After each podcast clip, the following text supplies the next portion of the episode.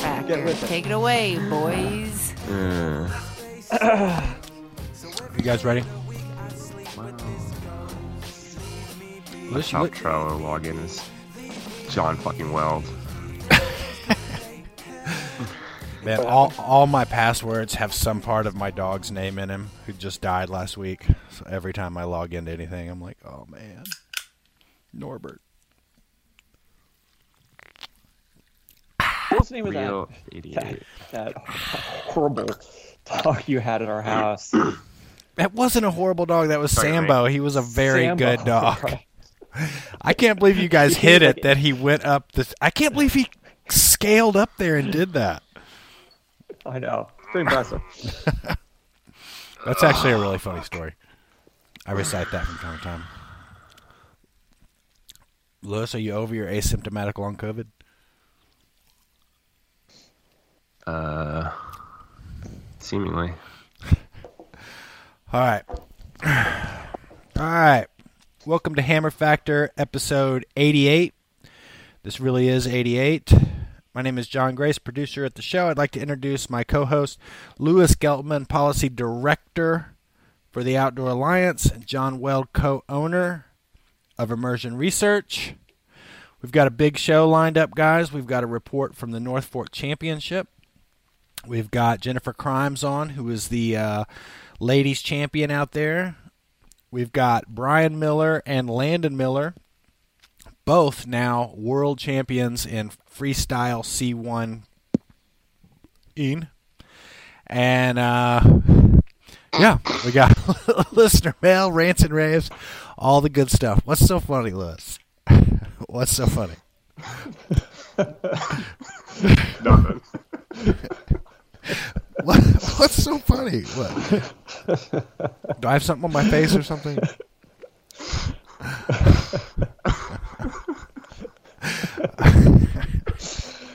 Oh fuck. What are you guys All laughing? right. All right, what have you all been up to? How many downloads have you had? You, you ran did the math the other day. I was kind of impressed by this number. We've had 750,000 downloads to the Hammer Factor. Are we? Gonna, we need to have like a special prize for the millionth downloader.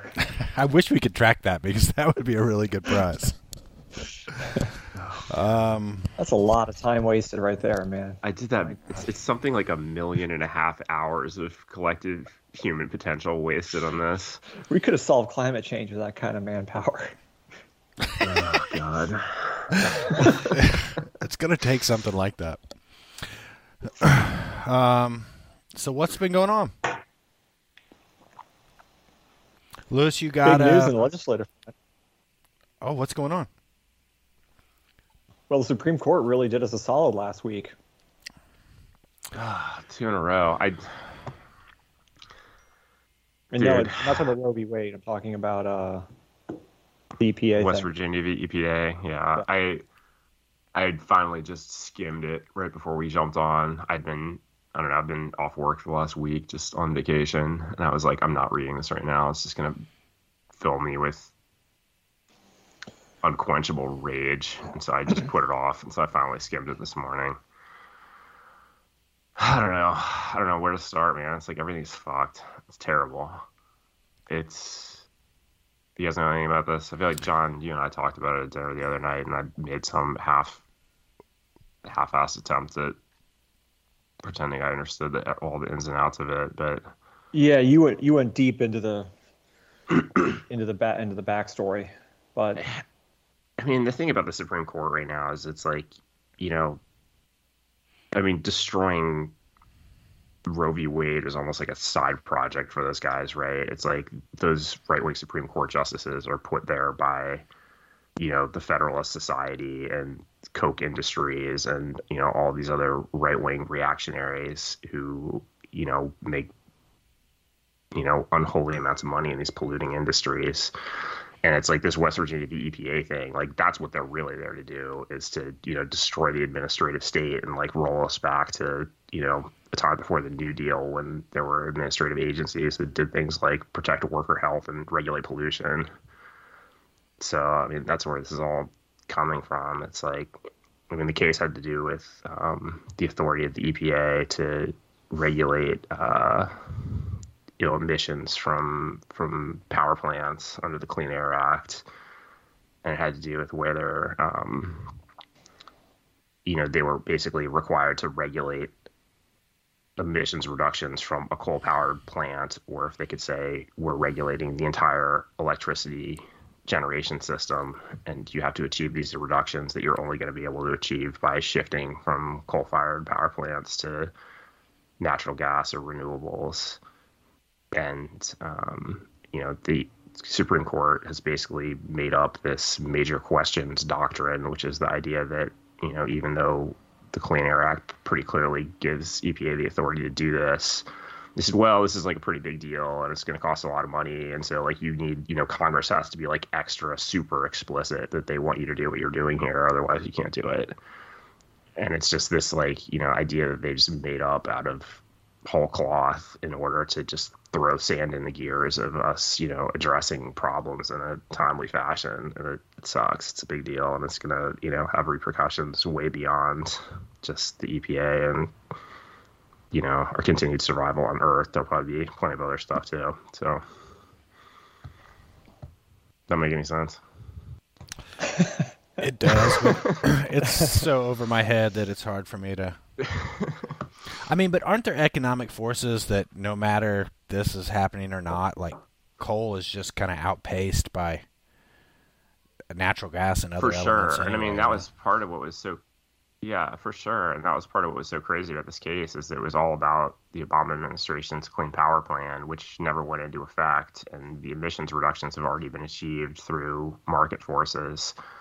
So, I mean, the, the Supreme Court was even hearing this case to begin with is crazy because there's no live controversy. It's like the thing is dead. And, you know, they should have just not heard this case. There's going to be a new rulemaking. And so basically, this is like a, you know, it's them trying to thwart EPA in advance of them coming up with the next iteration of, of you know, trying to, to achieve greenhouse gas emissions reductions. They're making some news. The Supreme Court's making some news, that's for sure. I, in my adult life, I can't remember anything like this. It's sure. fucking nuts, man. I mean, they've just, I mean, you know, I mean, I went to law school, you know, it's like I had like a certain degree of reverence for, you know, the law and the Supreme Court. And, you know, between that, I mean, you know, really overturning Roe v. Wade, I mean, it's like just, they've just cratered their legitimacy. I mean, they have no, I mean, just like the degree, like how radical what they are doing is, is, it's just hard to find words for it. I mean, it's like it's just not. Uh, I mean, they've cratered the Supreme Court. I mean, it's like they they deserve to be radically restructured, and I hope you know I don't think Biden's going to do it because I think he just wants things to go back to how they used to be, and is living in a fantasy world about that. But I mean, he. You know, the Democrats would be well within the bounds of, of an appropriate response to, like, you know, radically restructure the court, which Congress has the power to do, you know? I don't know. Anyway. It's all happened so fast, and I've kind of mm-hmm. been a little tuned out, and then I tune back in, and it's I'm hearing everything you're talking about. I read an article this morning about the deforestation in Brazil of the rainforest and this and that, and I just had to tune out. I don't know. We should talk about kayaking, man. This is too grim. You guys want to hear about the North Fork? My experience up at the North Fork. Yeah. Funny story. So, a guy comes up to me at the bar. I kind of felt a little violated, be honest. He comes up and he's like, he's like, hey, you know, can I buy you a drink? You know, I'm like, oh man, I got a drink. I appreciate it. You know. He's like, well, you know, let me get you a drink. You know what? I was like, well, I've got a drink, and like, there's another one coming right over there, and actually, Super Rep Max Blackburn was buying me a drink. And so then all of a sudden I'm holding two drinks and he's like, "Well, fine." And he takes a $20 bill and like stuffs it in my pocket. He goes, "Just keep making the hammer factor." And walked off. And so that was kind of like my intro to the shame. Then about 10 minutes later we broke the floor. Were you there for that, Lewis? I thought you were going to say 10 minutes later you got COVID. No, that was you. That was you who got COVID. How was your COVID experience? It was good, man. I uh, I watched some YouTube videos and I uh, I did my own research. I took some some ivermectin and some other you know veterinary medicines that that Anthony Fauci doesn't want you to know about. And uh, yeah, I'm good. And now you're back. Good. What'd I you mean, think? like fucking everybody at NFC got COVID. Who I don't know how you docked it, Grace. You must have. Dude, I'm sure I've had it. I, I have no idea how I ducked. I mean, I was locked in a production trailer with two other people for two and a half days, and shared a house with them and ate every meal with them, and they both came down with COVID, and somehow I ducked it. But I don't know. I've got some friends who are like, the only way you keep dodging this is you've already had it. You just didn't know it. So, anyway, is what it is. But what do you think of the race, Lewis? It was rowdy. It was rowdy, man. Like um, I, I don't want to say that 2021 was boring. That's not the right word. Uneventful would be the right word for the way it was in 2021. You know, there was very few flips that year and whatever, but this year it was action from like the first racer all the way to the end. It was it was definitely burly and action and I don't know, I was on the edge of my seat the whole time. I mean, to me, the Yeah. elephant in the room is is Hayden, right? With the Still- gate touch. Still in first place. Well, I mean, let's I mean, for, for- give, give me the story on that. I, I'm sure many listeners out there aren't quite attuned to this situation.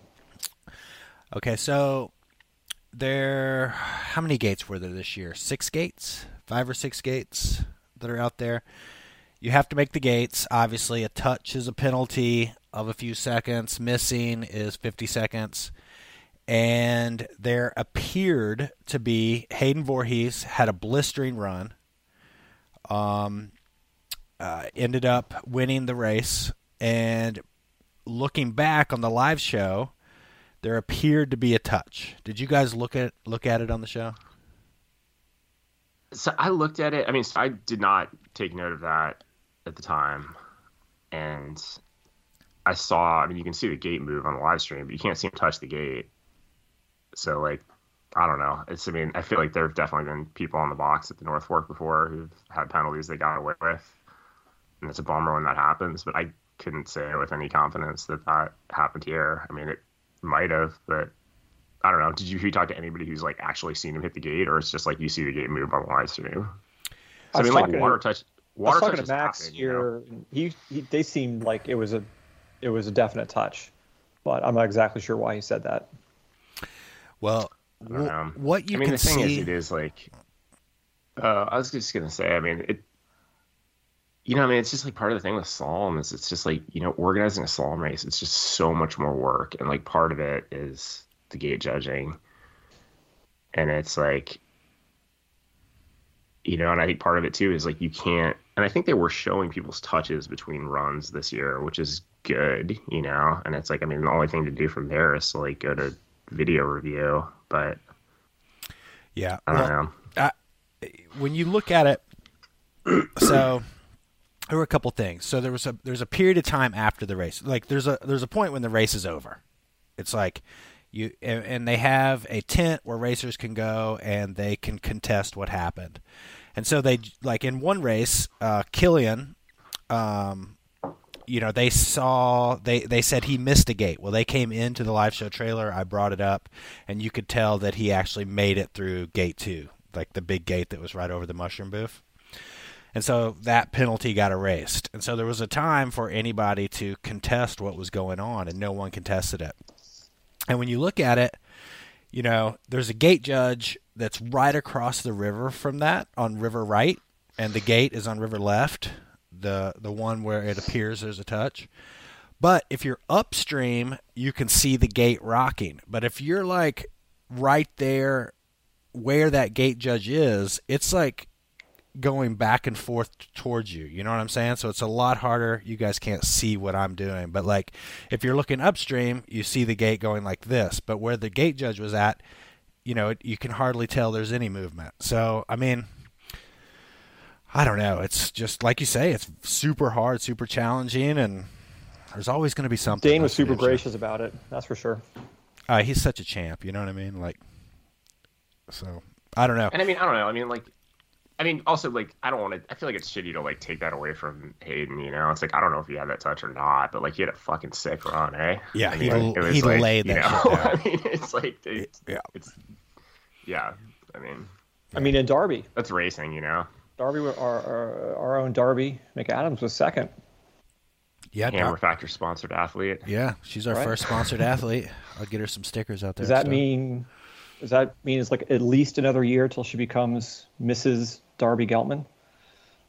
Wait, Oh, don't put that on her. She has, she has to be. we've we've already been we've already for you to been through this. We've already been through this. Well, it doesn't go over over well. She's gonna be a hater. Look, she's our athlete. We gotta watch out for her. We have to bring her on. Do you think someone could drown in that race? yes. I think someone can drown in any race. I mean, it was. I mean, there were. Mm, I mean, but what's the overall? I mean, I mean, yeah. Go ahead. rescue is very challenging.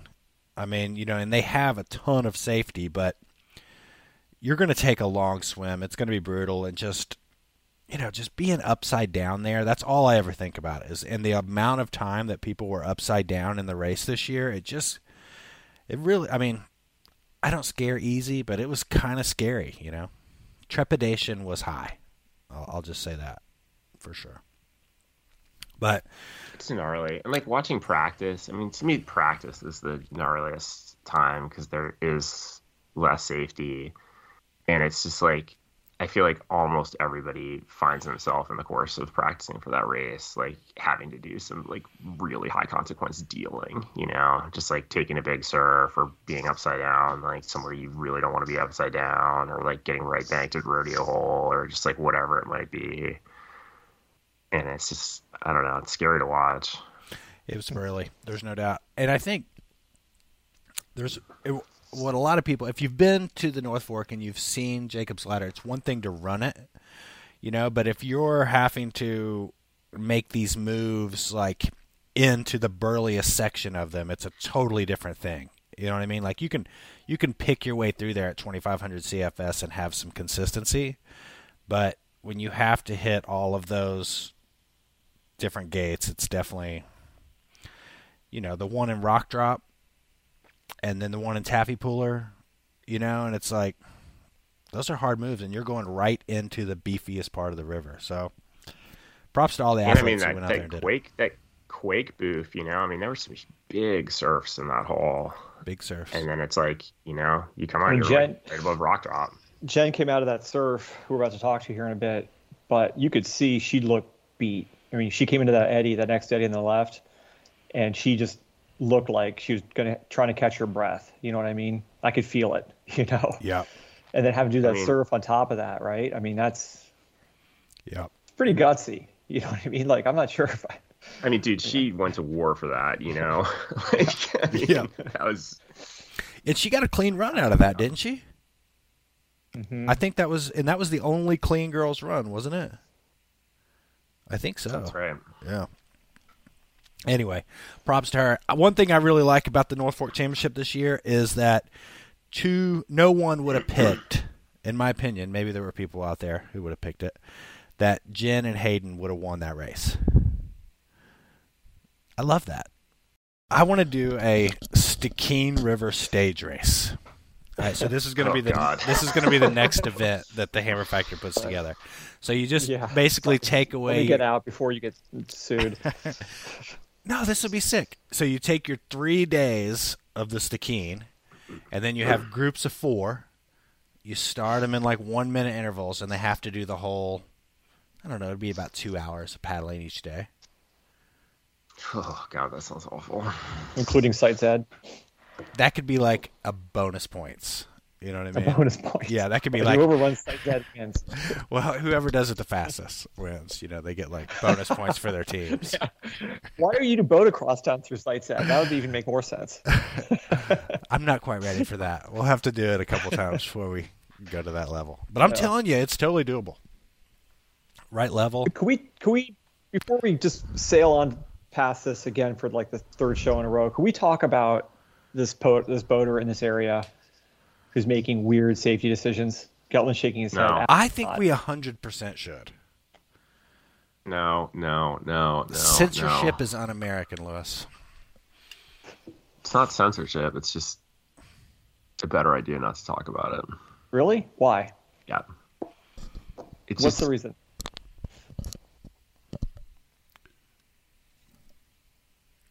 I, I'll, I'll tell you guys more about it privately, but I don't want to talk about it. Even if the, even if this person remains anonymous. Yeah. Gosh, All right. this is like the deep state taking over the Hammer Factor here. So I'm telling you. That's right. You uh, we discussed this, Next uh, thing you Grace. know, you I- think it's an it's interesting, right? I mean, I think it's an interesting I think, it, situation. I think it's fully interesting. And I, I mean, I just have I, I think the problem is is the person who's involved, not so much what they're doing. Well, I don't know. We'll Okay. put a poll. All right. We'll put a poll up and send us an email. you say yes, talk about it. Put a put a or a no with Lewis's name Fuck's next sake. to it, and then we'll go from there. And we'll let our listeners decide if they want us to talk about it. Because I'm just saying, if like Scott Lindgren was doing this, it would be a whole different story. It would be he'd be like a champion of No. expression. You would not. We would be warrior god. we god, would be ripping defiant him- to the end. What's that? No. It's it's just stop. Let's move on. All right. Well, when we get Brian and Landon on here, they're supposed to get on here a little bit. Can we just break the news to them and like get their opinion? And then maybe I'll edit that part out if it's too obnoxious, and then we'll let the listeners decide. We're going to broach this topic. We may have to have a separate recording for this, Weld. I mean, we've even talked about this in an abstract in the past. It's just not a worthwhile topic. Uh, all right. Well, I don't know. I feel like I may just say it. I may just. Ugh, I'm not going to do it because we've got Brian Miller and Landon Miller coming on right now. Right now. Yeah. Yeah, yeah. All right, right. now. Right now. And so, are they going to give us the report from the rodeo worlds? Rodeo Worlds. And then we're going to get back into NFC with crimes. Um, hold on. Hold on. Everybody calm down. I have to do a PSA at some point also about uh, PFAS. Hmm. Yeah, it's something going to affect all of us in the sport here, particularly, but it's going to affect everyone on the planet. But it's a real thing. This will be interesting. I'm keen. Did you guys watch any of Freestyle Worlds? I didn't. Did you? It's not my thing. A thing. little bit.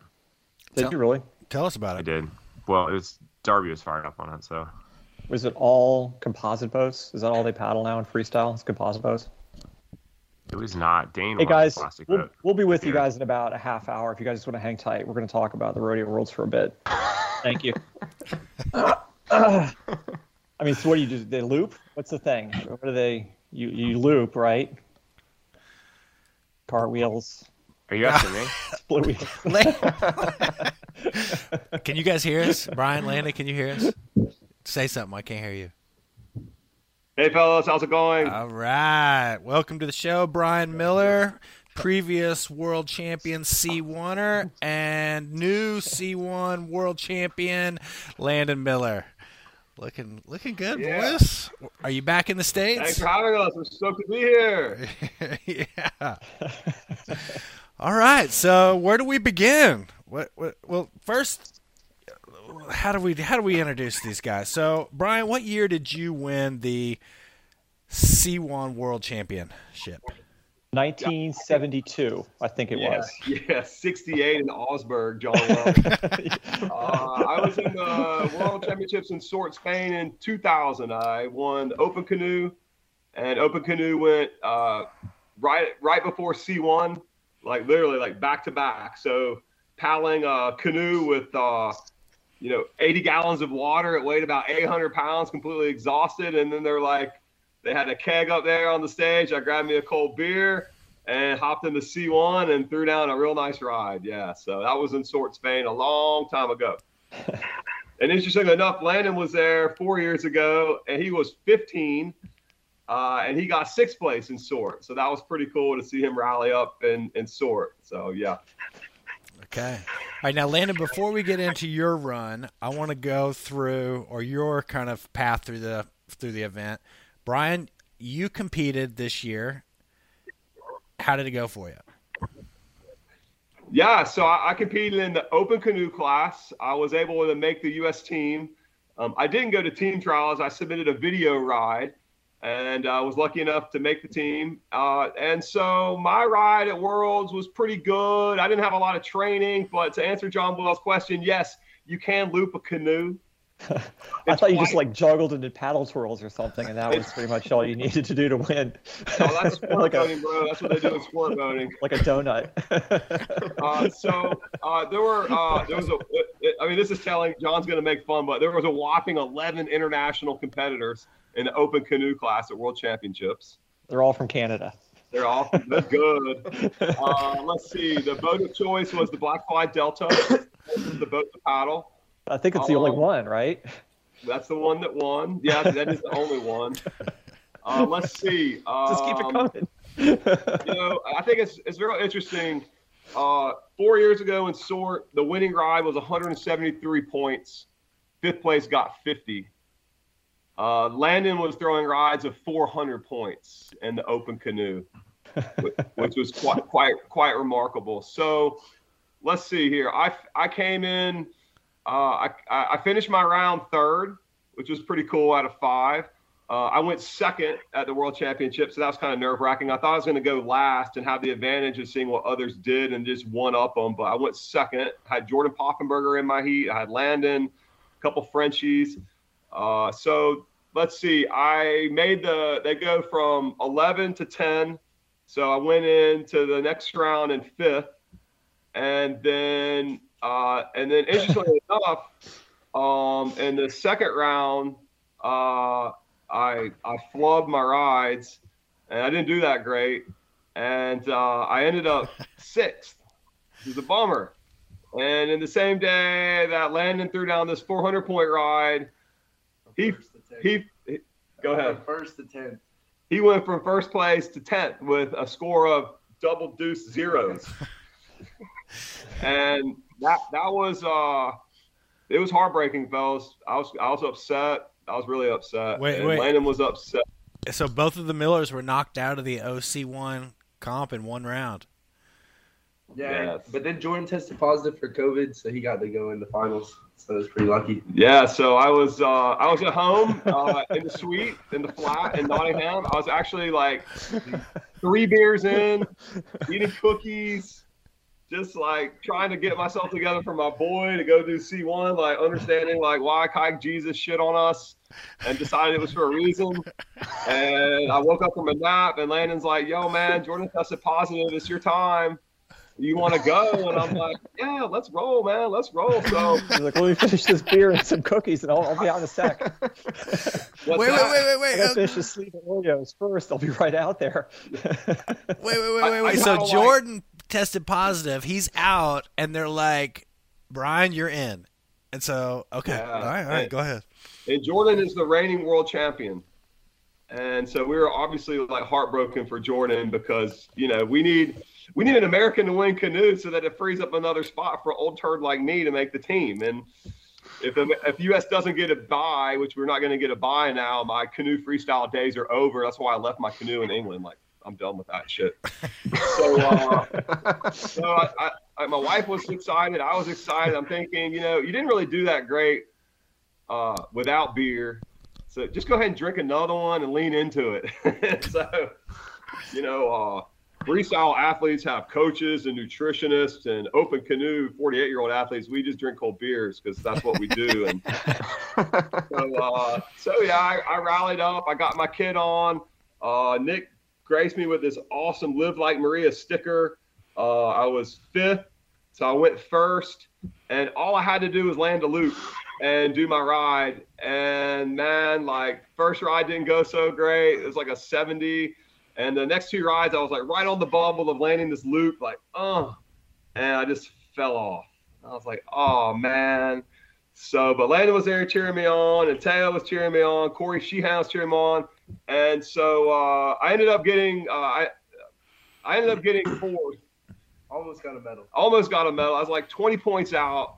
I mean, basically, like y'all, like I wasn't looping the canoe that great, so I was like doing old school full slicer. I was like fucking throwing cartwheels there, throwing cartwheels there. I was like trying to blunt the canoe, clean swing the canoe, switch wheel, and you know what's messed up about kayaking, uh, what's messed up about freestyle is like subjective. So you think the boat's like dead vertical and you're crushing it, and you get out and your ride's like 40 points. Like what the hell, man? What are y'all watching? And I kind of know what happened. Well, Landon had, had been in the doghouse with the organizers and the officials, and they took out all their anger uh, against him on me, and they scored my ride low. But uh, that makes sense. So my my canoe my canoe epic ride was uh, uh, I beat Mateo because he finished fifth in junior, and I beat Landon because he finished tenth, and I at least advanced my spot by one. But I, I I've retired. I've hung my hat up, boys. I'm done. Green races tomorrow. Like let the young bucks go. So I had to decide who I was going to sell my canoe to. I sort of did a bad deal with one guy and sold it to this 18 year old kid because I was like, I told the guy, I was like, man, I screwed up. I'm sorry, but I really want to watch this 18 year old for the next 30. I mean, I'm 48 for the next 30 years get really good. And so I'm pleased with who I sold the canoe to. But uh, a German kid won it. He was third last year. I mean, you know, I'm a biased dad. My kid like 400 points. The winning ride for gold was like 230. So the German kid should like say thank you for just giving him the medal. No, so, uh, you know, Landon's like real particular about his outfitting. So his thigh straps he tied in knots, and the knot slipped, and the buckles he kept breaking were plastic. And I was like, use the airplane buckles. Use the airplane. Nah, man, I don't need it. I don't need it. So what happened with him was he had an epic equipment failure. His shit blew out everywhere. And that's how you get a zero and a zero. And so, you know, father son moment, I wasn't happy and I wasn't the best version of myself. I've been to counseling a lot for these issues, but I was triggered. And so I'm like, I'm like riding in the inlet gate and this Carmen Mobius throwing down, like looking at him and his buddies, like fucking airplane buckles fucking buckle. and we're all dads here, you know. So like we're in the business of giving our kids bad advice, right? Like I'm gonna give you advice because it's gonna set you back. And uh, we, but you know what? Truth be told, uh, I just leaned into the beer drinking and drank a couple more beers. And Landon brought me a beer. Christine Jackson gave me a, mm, gave me a, gave me a tough talking to. Real mm. tough talking to. Alana gave me a real tough talking to. What'd she say? Shit happens. You don't have to be the baby in the group, be the adult. and you know that that's that's sage advice from someone like Christine that deals with a lot with Dane and Emily and her family. So I think in the end, my takeaway from our canoe uh, World Championship good was that in athletics you have adversity, in life you have adversity, and you got to deal with it. You got to like realize things happen for a reason and you learn from it very quickly and you move on. And uh, we had to like pull together as a father and son team, as a family with my wife, and really like get Landon buckled down for what we came for. And what we came for uh, was C1. But hey, it's hard to win a canoe and a C1 World Championship yeah. in one bid, man. That's hard as heck. All right, Landon, step up here so what? we can hear you. Why? Why? Why are you so damn happy? God damn. You look the happiest looking dude I've Look at this. Look at He's got his gold. He's got his gold medal around his neck. Dude, he's smiling ear to ear. All right. So tell me about tell me about your uh, series of rounds, Landon. Were you like a favorite? Were you winning heats? Like, how did it all go? You know, so I was there two weeks before the comp. Almost every day before then, I was getting yelled at. So I was kind of on everyone's bad list, but. I just kind of went along with it, laughed about it, and like you know, just made friends with people. What were so, you doing to get on people's bad list exactly? I, well, there's a bridge above Inlet, and I we Teo and a couple of the Spain kids, we were like flipping off of it. And one day we like one guy didn't like it, so he came and cussed us out. And we were just running around and not doing like I don't know. Snappy video though. They were doing like double backflips with no life jackets and inlet. It was sick, man. it, did, did not like it. So, I'm trying to imagine live, living with these two. You, Dude, I went on a Grand Canyon. I went on a Grand Canyon trip with these guys in January. It was freaking brilliant. your wife must have like, like, it's just like. All right, go on, Landy. Go on. but they just they didn't they didn't really like the fact that we were like doing we were like pushing the limits, you know. But pretty can't much it came to the time anyway. where it was like time to compete, and like we just like you know had to get in the mindset to go. And knew didn't go that well, so I knew I had C one still on the table, so I knew I had to do well in that to like prove myself. And like going into finals, I was second, so I wasn't first, which I wanted to be in, so I could go last. But I was okay because it put the pressure on that the guy who came in first and I was like that was really important to me. It was like put pressure on people, getting people's head. So like, it, like not getting my head. I was all happy because I made finals. I didn't make finals in sort. All these other guys are like trying to like do it. It's their local spot. So it was like it was good. I didn't have a lot of pressure. It was more fun. That's why I was smiling so much. That's why I'm still smiling. we had a lot of British athletes, and the British canoeing was really behind their athletes. And the reason Landon was getting in trouble was because he was in the envelope as far as practice. You guys are like, couldn't be more different than your typical British yeah. athlete group. I'm trying to imagine something the complete opposite. Before the hole open, I'd be like down there getting yelled at at eight. They'd be like, "Get off the water." We just keep paddling, keep practicing. So like Landon was laying down like solid 950 point rides time and time again. Uh, and the Brit guy laid down an epic like 1050 point ride, 1014. He put it on Facebook. this- And Landon had a lot of respect for this cat. Uh, but we knew that if that was the ride of his life, that he, you know, uh, we do a lot of analytics, man. We quantify these rides. Like, you know, is this the mean or is this guy an outlier? And we kind of decided that that was an outlier ride. It wouldn't be replicated again. And so Landon has some great coaches, and you could talk a little bit about who was helping you out. Yeah, like I had Mason Hargrove, and he was like he was good because he won Junior World, so he kind of has the mental mindset of like how to like what tricks to do to do at that certain time to like lay it out. I also had Clay Wright, he was helping me get my rides together, so it was good. Like, but then I was there, I never really re- laid my best ride down. Like I had more in the tank. That's why I was kind of like I was more like pissed off in my head because on my third ride I wanted to break a thousand, but it was in there like nine sixteen. But you know I was in first, I couldn't really complain, so. I didn't break my thousand point barrier. It's still there. It's still there for me. So, you what was the score on your winning ride? Uh, it was a 993, but in prelims I hit 996. So, what were the Brits' reaction after you won it? Uh, I think they were pretty pissed. They were, they were not happy at all. They were definitely pissed. Yeah, and you got to remember, like uh, in in the fi- like in the finals, you had the Brit with a thousand point ride. You had Tom Dolle, Tom Dolle from France. He's the reigning C1 world champion. Uh, from Sort, he was third in kayak. He had Dane Jackson, that uh, was the reigning kayak world champion. So it wasn't like we had, and then you had a guy with a thousand point ride. So it wasn't like you had some slouches.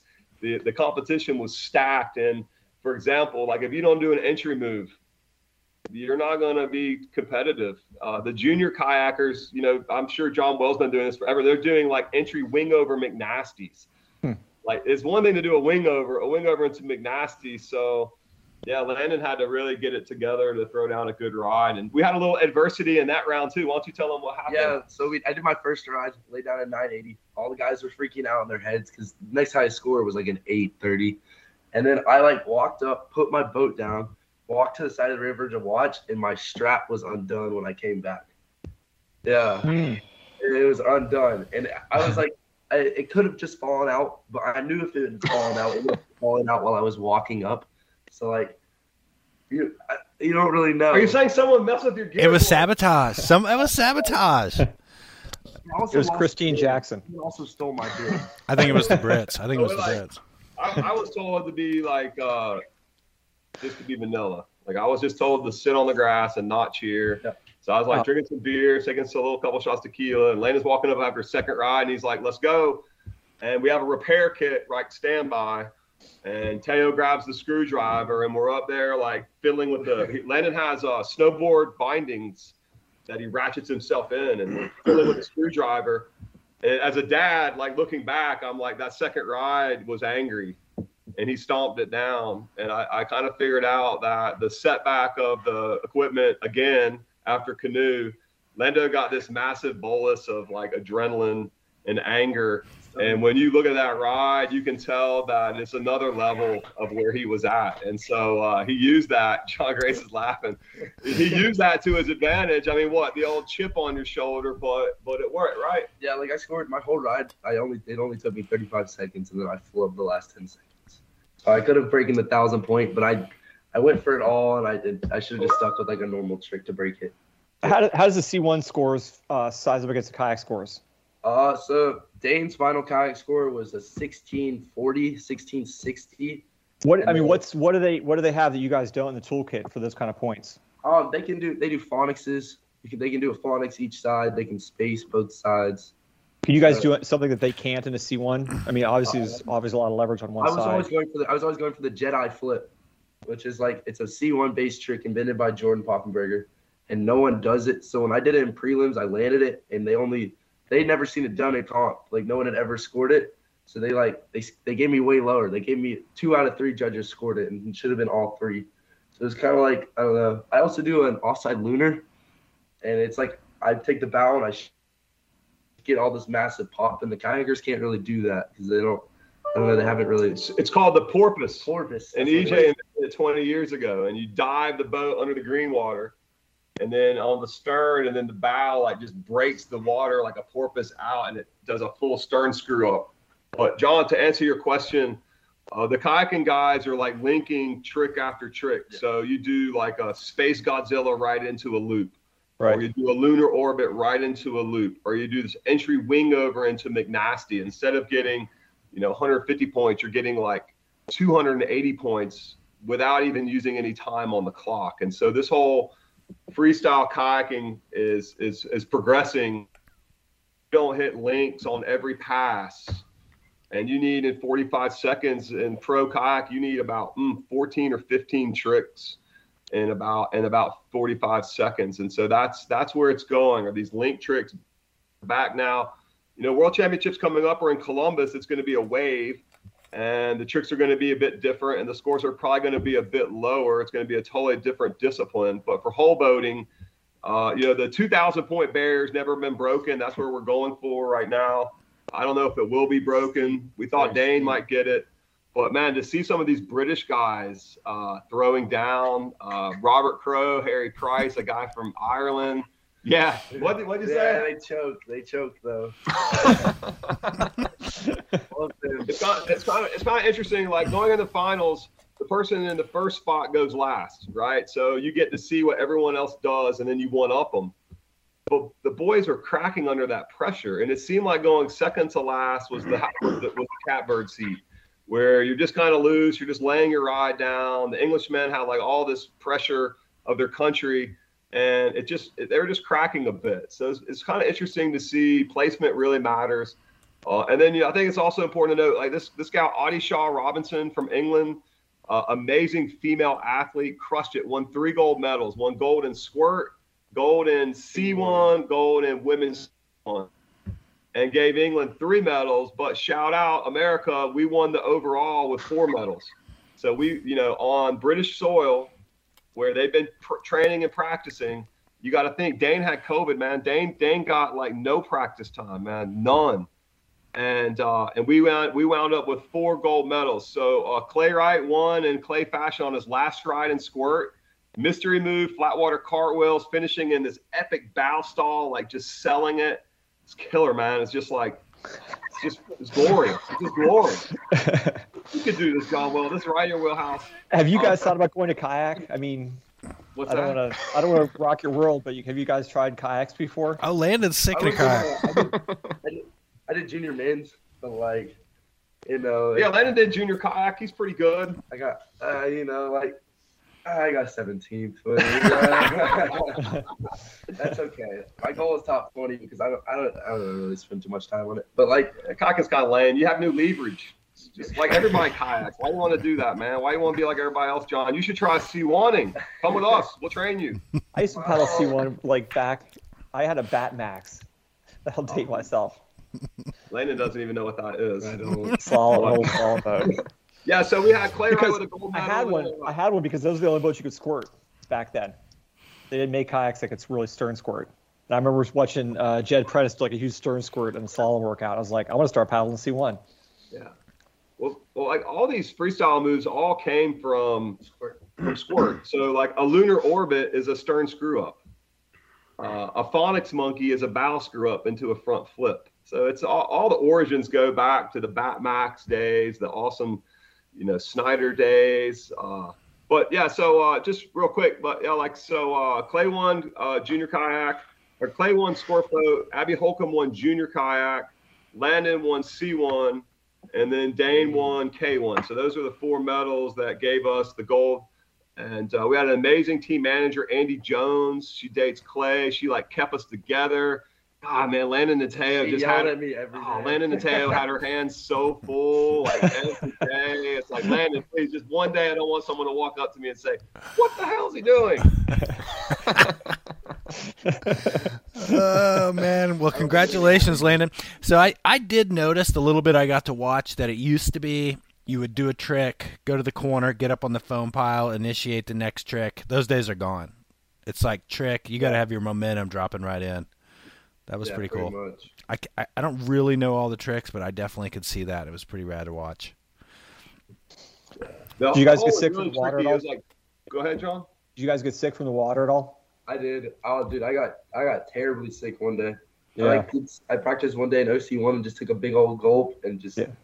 I was sick for the whole next day. It was terrible. what yeah, I your remember Carrie symptoms? used to race over there, and Uh, I was just throwing up all day. I just shits too. the, the protocol is there. You wash all your gear. Uh, you drink a Coke or you take a shot of whiskey. Uh, you don't eat anything. You don't want any of that. It's called Trent belly. You don't want any of that on your on your, uh, on your stomach. But the place we paddle at is called Holme Pierrepont, and it's one of the most amazing uh, water facilities I've ever seen. They do rowing, sculling, whitewater kayaking, slalom. They have this massive compound. I don't know, it's probably 100 acres, and the course, the course is pretty awesome. I mean, it's got some. The inlet Yeah. gate is world class. So it's pretty sick. It was like there's some days where you just like don't want to practice at all, and you just like you end up just wanting to like go have fun and go for the other features. They also did a cool event called the Young Guns, where it's kind of like bringing kids of like like you know like 11, 12. It was like helping them learn, and I don't know, that was pretty cool to see. oh, like, they also did something cool. They did synchro. Oh yeah, synchro. Synchro was cool. I would say Wait, Taylor was wait, my wait. partner. what's synchro It's uh, so you go to inlet and you got there's two people. You got you and your partner. And my partner was Teo. So we'd like do like clean loops, clean McNasties, lunars, and then we switch paddles on the back loop. So it was pretty sick. And then we went we went to the Jedi in the last second, so that was even better. Yeah, they got they got they got third in synchro. third. It's pretty cool. Man. Damn. Well, Landon, you're a junior green race champion, junior world, ch- no, senior world champion. Yep, Freaking, are you done with high school or you got another year of high school? I'm done. I've been done. You're done. you need to come work for us. How many- Uh, whatever you have going on there, I got to tap into this somehow. How many years were you on the football team? How many years you play football? Uh, three from sophomore to senior. Three, sophomore, to senior. You got a lot going on, man. I know. Well, we're gonna keep the paddling cat tradition alive. He's gonna go to Western where I could play legends like Woody paddled and and uh, Eric Young, Jason Hale, Dave Hupp, Barry Kennan, Chris Manderson. We have a massive legacy of paddling catamounts at Western Carolina. So I hope he remembers how to study because you know it's hard to monetize kayaking. Um, one more you gonna study a bit. I hope so. You gotta get smart, man. Mm. Uh, Yeah. Brilliant, boys. Brilliant. How was announcing out there, Brian? Were you, were you on the mic Yeah. some? Yeah. Yeah, man, announcing was pretty fun. I enjoyed it. I, I called a couple early rounds. Uh, and uh, ICF judges apparently like meet in the evenings. They have a debriefing and they put it to a vote, and they voted for me to call finals. So I was uh, I was given late notice. I was actually in Nottingham, uh, lingerie shopping with my wife at a little boutique place, and they said, "Hey, man, the ICF wants you," and I'm like, "No, I'm busy, man." And they were like, no, they really want you. So uh, Nick Troutman and I announced together men's final. It's it's cool, man. There's like it's like half WWE, half UFC Fight Club, a thousand fans on the beach, and you're like, you know, let's get it up for the Brits, and the Brit fans go crazy. You know, I love the Irish fans. The bagpipes were railing out there. They had a drum, and then you know, like, like full credit to Dane, man. Like he's in the fight of his life. You know, everybody's gunning for him, and he's just like stoking up the competitors he's going against. He's stoking up the crowd. Landon was standing next to him. What was what was Dane's vibe like, You Lando? know, he was like, he was trying to be hype, but you could tell inside he was very nervous. I mean, everyone, everyone could lay down the ride he threw down, but like no one did it. No one did it. He's the only one who did it. So that's you know, someone did it in uh semifinals. Someone laid down like a 1680, Robert Crow, but then he didn't do it in finals. It wasn't- He choked. Is what you're saying. Yeah, man, he Yeah. choked. He choked. He should have done better. But you know, Dane, Dane, Dane, Dane's ride was he didn't miss a trick. Eh, Think about it. every pass he was throwing links like that. He might have surfed that surfer's right side once, but I mean, he he basically like did the math, saw what the rides were, and he did exactly what those zoos were doing, and then just a little bit more. And it was, man, it was intense. I mean, it was just the Brits were pulling so hard for their people and Dane was such an underdog having COVID, and he really showed like why he's one of the greatest of all time. Because just to put it together in that magical spotlight in front of all those people, man, there's just not a lot of athletes that can do that. And think, man, those British guys have been training there for 10 years. I'd be like, where are you from? Oh, I've been here 10 years, 15 years. Like it just it's un, it's unfathomable what what Dane was able to accomplish. But you know, Landon didn't get him didn't get him at C1, so maybe not Dane not having a lot of practice time. Dane didn't have a lot of practice time in C1. It probably helped us out. But, you know, in the mornings we would get up and it would be like, you know, EJ, Dane, Emily, Nick, Landon, and I all on the water hanging out at like 8 a.m. So, you know, those of us that paddle like you guys, that's what we do, man. And like after canoe, we just we just went paddling. And before C1, we just went paddling and, you know, we shred together and we stay together. And that's what that's the bond that brings us all as one, whether you're winning or not. And, you know, the other thing is, you know, there's so many people that lose. Uh, but in the end, everyone, every athlete there represented their country, right? They, they were selected to represent their country. Their families were there, their friends were there. So the vibe, the vibe was like really stoked, and everyone was like really, really kind and gracious. And there was just, there was so much love. There was so much love there. It was really special to be a part of. Hell yeah, boys. Well, congratulations, Landon. You gotta got some stuff to Thank work on. Brian, for next year. And Yeah, man. Yeah. Yeah. Green races tomorrow. yeah, yeah, that is t- time to start thinking about that shit. All right, all right, boys. Well, you got anything else for the Millers here? We're probably gonna go on down the show. No, you Can I got- shout out some sponsors? Can I shout out some sponsors? Yeah, come on, shout them out, shout them out. Come on. Shout out Narcissist Sunglasses. Shout out Haichu, Werner Paddles, and Jackson, and Level Six. Low IR shout out. Put that in there too. Uh, That's all right. No, He's you- a you- businessman, boys. He's a businessman. You got to chase the money. I gotta try that, man. I gotta try You gotta that. chase the money. Thank y'all. Thank you. you- Uh, see I give you guys a hard guys. time. You guys are awesome, man. You guys are incredible. Cheers, boys. Congrats. Thanks. Bam, Thank- moving. Thank you, Hammer Factor. Peace out. See you, Millers. You guys. And look at that, moving right in, right on cue. We have North Fork champion Jennifer Crimes on the show. Can you hear us, Jen? Hi, All I can. Can you hear me? Ah, I can't hear Yeah. you. Awesome. Well, we just had uh, some of the American boys who were out at the freestyle event out in Britain on, and that was kind of a mess. What'd you guys think of that? I, I don't. Those were I don't know good- what good to make energy, of that. man. That was awesome. Seriously. Uh, so Jennifer, I don't think I've ever paddled with you or met you, and I don't think I even knew your name. Am I saying it right? Crimes, Yep, your last correct. name. Okay, until the North Fork Championship, and you just kind of blew it out of the water there, uh, so to speak. So tell us a little bit about yourself. Where are you from? Where are you at now? Kind of tell us, introduce yourself to our listeners and to me. Uh, yeah, so I'm from the UK. Uh, I grew up in Nottingham, uh, kayaking on the whitewater course there. I started my kayaking career in freestyle, um, and I've kind of been through the motions. I've done some sprint and marathon. I did some high kneeling sprint for a while, and then eventually made it into whitewater uh, when I was mid 20s, and haven't really looked back since. Uh, and now I'm in Squamish, working away, trying to get my PR here. Um, I love it up here, and I want to stay. So, yeah. Were this venue where they just had the freestyle championship? You've spent a bunch of time there, I imagine. Yep, that's my hometown. Uh, that's where I grew up. Did you ever get sick paddling there?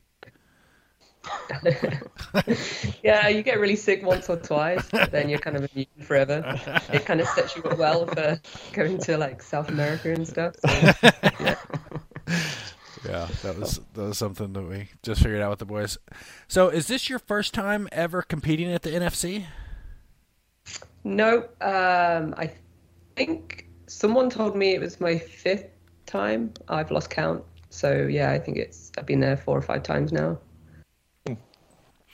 And so, And you raced, and you were on the box the high water year, Yeah, the first or one year of the high water a- years. an actual female category.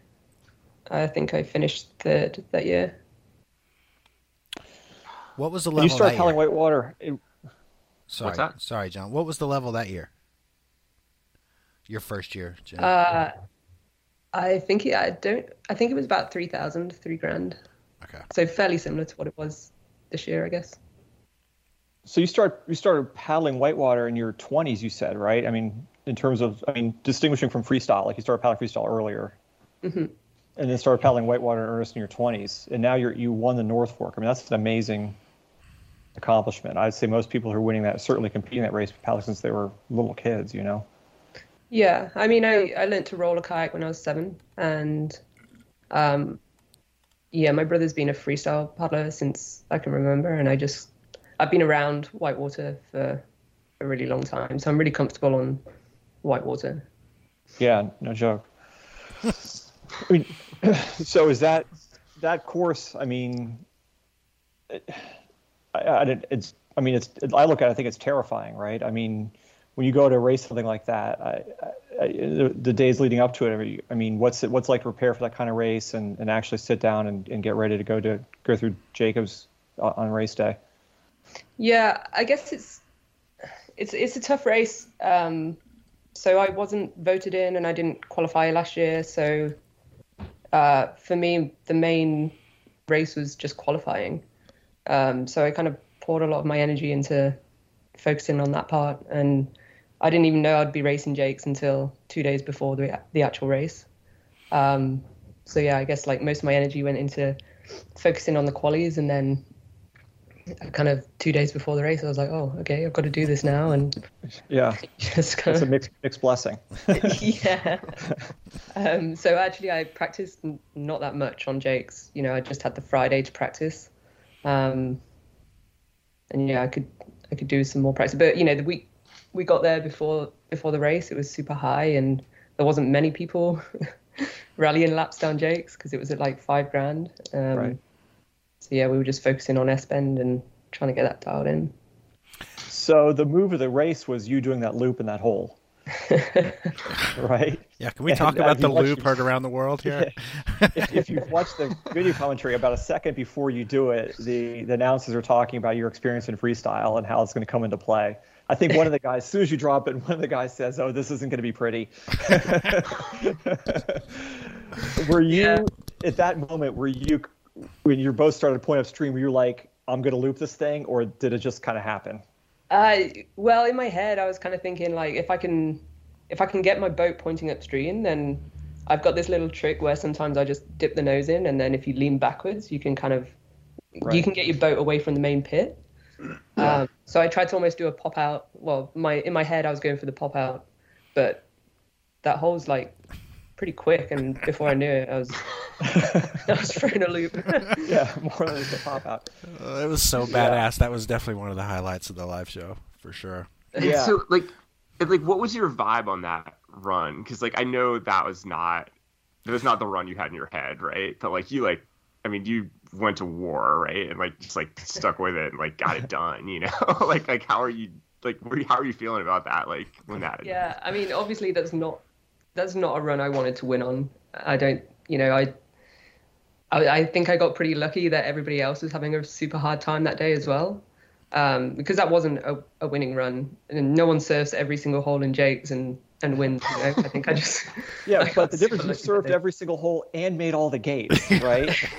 and there's something said for that because you after that after that loop you went into the eddy on the left, and I I don't know. I mean, from from my perspective, it looked like you were really. I mean, obviously you're you're tired. You know, I can see it coming into the upstream, but you kind of shake it off and you go into that ferry. You know what I mean? And I mean, not like kind of, right? Like, I mean, yeah, you I went mean, for it. might have been like a half a stroke of like rest Yeah. in there, but like if it were you or me, well, we would have been like in fetal position on the I shore. would be crawling you know? in the bank. Yeah, Like, it's that's like- it. Can we just? yeah. Can we, I don't know. I, I've got big into this thing called breathing in the last couple of years. And when I was in rock driving, I just tried to take as many deep breaths as I could before hitting the next feature. And and yeah, I just wanted to get to the bottom of the race course and make it down. So yeah. back up a little bit because and just kind of go through both your runs for us here because I'm sure some people haven't seen them. We're talking about the live show and like you know we've we've seen it. So I mean you kick the whole race off. Like the race starts with you. So let's just kind of back up to that moment. Like are you fired up or you're like I can't believe I'm doing this or is it like just let me at it? Like let's talk us through it. Um, so many mixed emotions. Um, I'm scared. I I feel like a lot of pressure kicking the whole competition off. Um, yeah, kind of. I don't know. It was a weird situation to be in. I won qualifications, but still ended up going first off the ramp. Yeah, how did that So- how did that happen? Um, I think it was because the other girl that qualified decided not to race. So, and then they somehow, like, I thought, I don't know why, I think I thought qualifications would be seeding for the final. But apparently, if you're voted in or if you get pre selected, then that automatically ranks you higher. Okay. So, hmm. yeah. So you're launching. but yeah and then one thing I, a question I have in regards to that is in terms of the equipment, you know, does do you like I've always felt like for a lot of the women paddlers, the the boat weight compared to body weight has to come into play. I mean, I'm watching, you know, you launch off the Quaker booth, you know, and thinking if your boat weighed 10 pounds less, you, you know, that would make all the difference in the world there in terms of completing that course. I mean, do you think that's a thing? I mean, Uh, yes and no. I think I think it is for some females, but personally, like I'm, I'm kind of I'm pretty tall and I'm not exceptionally light, and I paddle quite a small boat. Like I paddle the Lettmann Granate, and I think that's that's the equivalent of this the Stout in terms of volume. So it's on Right. a smaller scale, um, Yeah. and I think it fits me pretty well. And yeah, I like go to the gym and stuff to make sure I can throw that thing around. So I don't think it makes a huge difference to me. Yeah, Um, because I, I watch like Nouria paddle, you know, and I watch her paddling these boats for 60 pounds, you know, or whatever, and I'm thinking there has to be some some. I mean, there there has to be disadvantage to that at some capacity, you know. Yeah, But- for sure. I find on a river, um, like girls compared to guys, I guess I'm always preempting my moves a lot more than the guys are, I guess. They've got a lot more muscle to get out of things, and Mhm. I'm trying to like read what's coming up and trying to predict a bit more. Well, So, It's funny. I feel like at the North Fork too, you almost see the opposite of what you were saying there, John. Where like I feel like like some of the past years where like that move at Rodeo Hole was, you know, they'd really send you like right through the meat of that thing, and you'd see people who were just like, if that if that person just had like weighed forty more pounds, they would have made it through that hole, you know, like whoever it was. And then you can see some of the like biggest dudes who were like built like linebackers, you know, take a line that, you know, somebody who weighed, you know, 50 pounds less, like it just wouldn't have worked. yeah. So it's like, I definitely think it's kind of double edged sword, you know? But I watch like a whole bunch of really great women paddlers really have a hard time with that course, and and I'm wondering, is it is there equipment? I mean, should there be a, a different race course for women? That doesn't. I mean, that doesn't seem right either. I don't know. What's what's is there something to fix here or not? I don't think so. I mean, well, No? we we can ask Jen that question. Um, I don't think we needed a, dif- a different race course. For sure, the race course was hard, and it helps to be strong. But I don't necessarily think we need one. I know that I can paddle that course better than I did. Right. Um, yeah, for me, I just need to deal with my competition head more than my paddling ability. Yeah, Right. yeah, for sure. It's also like I kind of think it's you know part of it too is like the field is so big in the men's class that like you know there's 80 possible runs or 60 possible runs for somebody to really lace it, and like in the women's class there's six women's there's like 12 possible runs for somebody to really like lace it, and like there mm-hmm. are dudes you know who are really really sick paddlers who didn't make the gates on either run for sure, you know. It's Right. just like it's just that hard. Yeah, it was hard. That it was makes hard. sense. I mean, the rapids hard, but the gates were, the gates were hard. They were in tough locations. I mean, that the ferry there at Rock Drop was no joke, for sure. So, Jim, what's your uh, stomping grounds there in Squamish? Where do you normally paddle, and, and what's it like up there? Um, yeah, it's a really cool area. There's a bunch of really sweet rivers up here. Um, right in Squamish, we've got the Ashlu and Fair Canyon. Um, and then if you go up to Whistler, we've got the Cheakamus and the Callaghan, which run pretty consistently through the summer. Um, so yeah, I spend most of my time ripping laps on them, and yeah, it's good. What do you do for a living there? Callaghan still Richter? Uh, Callaghan's a good level right now, and we've got the Callaghan race coming up this weekend. Should be a good time. Are you, Who are you going- racing with? Yeah, I, I will be racing. Um, I think my partner this year is going to be Brian Berger. So Damn. we'll see how that goes. Are you going up for that one, I always feel like the teams are. I, I was gonna go this last weekend, but then it got postponed a week, so I think I'm out this year, sadly. But the Callaghan race is kind of one of my favorites. It's just good vibes up there, good people, good river. Sorry to miss it. Yeah. The Ashlu's been on my wish list for a while. I don't know about that one though. What's the Callaghan like? It's awesome. um, yeah, it's sweet. It's a class five. It's got a 15 foot, 20 foot waterfall on it, and a rapid called ODB, which has changed a little bit this year to make it a bit spicier.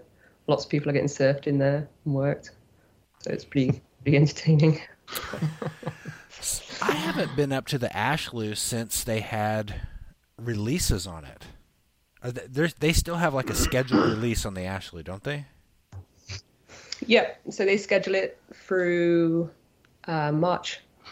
I think it's March, and then August and September. Okay, and then it just does its thing in the summertime. Summertime, you can catch overflow. Um, it's pretty rare to catch it, but you can. Uh, I think at the minute it's just a bit scary because there's lots of new wood getting shifted around in there. What's your winter like up there, Jen? Like when when are you kind of like? Can you paddle? Are you paddling all winter? Or are you kind of there's like a chunk of the winter when it's you're like skiing. Uh, yeah, there's a chunk of the winter where you wouldn't really kayak. Uh, the rivers are super low, and even if they were in, you'd struggle to get get to them just because of the snow.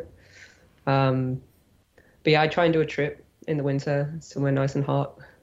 Try and escape it. I like skiing, but it's not it's not my main sport, so it's nice to get away. Um, but there's a lot of fall kayaking when the rain bumps the rivers up, so you can kind of paddle through to the end of November, and then the snow kind of settles in, and then you can't really get on the rivers again until I don't know, I guess February, March time. What brought you out there? Um, I came here on a working holiday visa uh, like four years ago, and just loved it. Loved the kayaking. I had friends here. It's an awesome time. Just so much to do on and off the water. Um, yeah, I loved it. Fell in love with it. So yeah, came back and trying to get my PR. How do you make a living out there? What do you do for a living? Uh, at the minute, I'm working two jobs. I'm serving in a restaurant to try and get my PR, um, and I also do marketing and design for a stand-up paddleboard company. Sicko. And so is kayaking your main sport, your your main fix? I see some mountain Yeah, bikes there behind you. my yeah, kayaking's my main sport, but I'm really enjoying mountain biking. I hope kayaking's your main sport because if it's not, watch out on a bicycle. Yeah, seriously. oh no, I I was it was awesome. I was I was blown away. Not that you were an underdog, but it was cool to see you just go out there and crush. So Yeah, where have you been, Grace? You don't know about Jen? I mean, you know, I'm in a cave. You know what I mean? So you know, I got, I got some kids. What other stories so you, got so for us, you go Jen? win green race. Jet John's Yeah. not gonna take note. Right, if race green race. Yeah, you're gonna have to come out east. Then we can talk about it. Have you ever been paddling on the East Coast? I'm not. No. Oh, The West is best, right? uh, the East is the beast. no, it's too good out there. You're in the spot, that's for sure, Jen. No doubt about it. Well, what's next for you? What do you got planned? I mean, obviously Callaghan race, but Yeah, Callaghan Race is next on the list, and then I'm kind of stuck grinding uh, for the next little while. Um, just trying to work on my hours for this PR, but the Stikine is definitely on my list. That's uh, hopefully somewhere I'm going to make it make it happen this year. Um, and then after that, I'm not sure. There's talk of a trip to Pakistan later in the year. Um, but yeah, we'll see see how it all pans out. have you ever been up to the Stikine? I've been twice, but got skunked both times. Just too high. Uh, the first time we went, it was the year of the wildfires, and we couldn't actually get there. And the second time, it was too high for us mere mortals. I'm just gonna look right now and see what it's running right now. Have you been checking the race? It's too high right now. I bet it's like 1600 cumecs right now. I don't think it's that high. I think it's like a, I don't know, 1400? It's a Casual. connoisseur's level. yeah, it's it's definitely a little high right now. For you, maybe. Boys, do you have anything else for North Fork champion?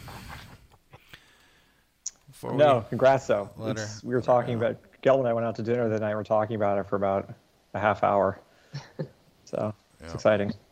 Thank you. Yeah, Yeah. congrats. Is Yeah, I hope I can go back next year and just put a little smoother run together. you look pretty good to me. You had a killer loop in there. Just gonna tell you that. For sure. Where can our listeners follow you? Are you an Instagrammer, or is there a place that people can check out what you're up to? Uh, I am on Instagram. I don't post a whole lot these days, uh, but I'm Jen Wet if anyone wants to find me. Okay, there you go. Do you have any sponsors or anybody you'd like to shout out to? My mum and dad have been awesome. Um, Jochen at Lettmann has always supported me. And yeah, my friends here, I couldn't do it without the crew of people that I went to the Norfolk with. They're all awesome. Joachim Lettmann was at my wedding. Oh, nice. Believe it or not. Seriously? Yeah. Uh, that dates me a little bit. we got married in Jen, the did you guys get COVID at NFC? Oh yeah, I got COVID. everyone, everyone that went from BC got COVID. Everyone everywhere got COVID, I think, right? God, I have no idea how I ducked it. Literally, I have no clue. Well, I'm glad you're on the up and up. Did you get sick? I was pretty sick, but bounced back real quick, so that's good. Nice. Well, congratulations All and thank you for taking the time to come on the show. And uh, Yeah, thanks, Jen. You guys, yeah, good luck in the Callaghan race. thanks. Bye bye. Later, John. Bye. Such a humble slayer. Totally. All right. We got to wrap things up here. We have viewer mail. PFAS. I got to do my, my PFAS thing. Yeah, let's hear about PFAS. Are we going to talk about the thing that can't be talked about, or are we going to wait to see what the listeners think about talking about what shall not be spoken of? Okay. All right. We'll move on. Lewis just gave us the grouchy face. All right. Yeah. Tell us about PFAS. I've never next? heard of this PFAS. You were going to tell us about PFAS. PFAS. PFAS. PFAS. P F A S. Uh, it stands for um, I gotta make sure I get this right. Polyfluoroalkyl. Stuff. Anyway, uh, yeah, stuff. I just know it as PFAS. Um, yeah, PFAS is these fluorocarbons that are in like w- the way we would most often see it would be in water repellent finishes on on rain gear or dry tops or dry suits, right? Um, so like if you buy if you buy pretty much any piece of outdoor gear that could get wet, uh, for many decades, people have been spraying. We all here? That was weird. Yeah, that's weird. Yeah. Manufacturers been spraying a durable, durable water repellent finish on the fabric, the outside of the fabric, and you know that's what makes water beat up on the surface of things like my top or dry suit.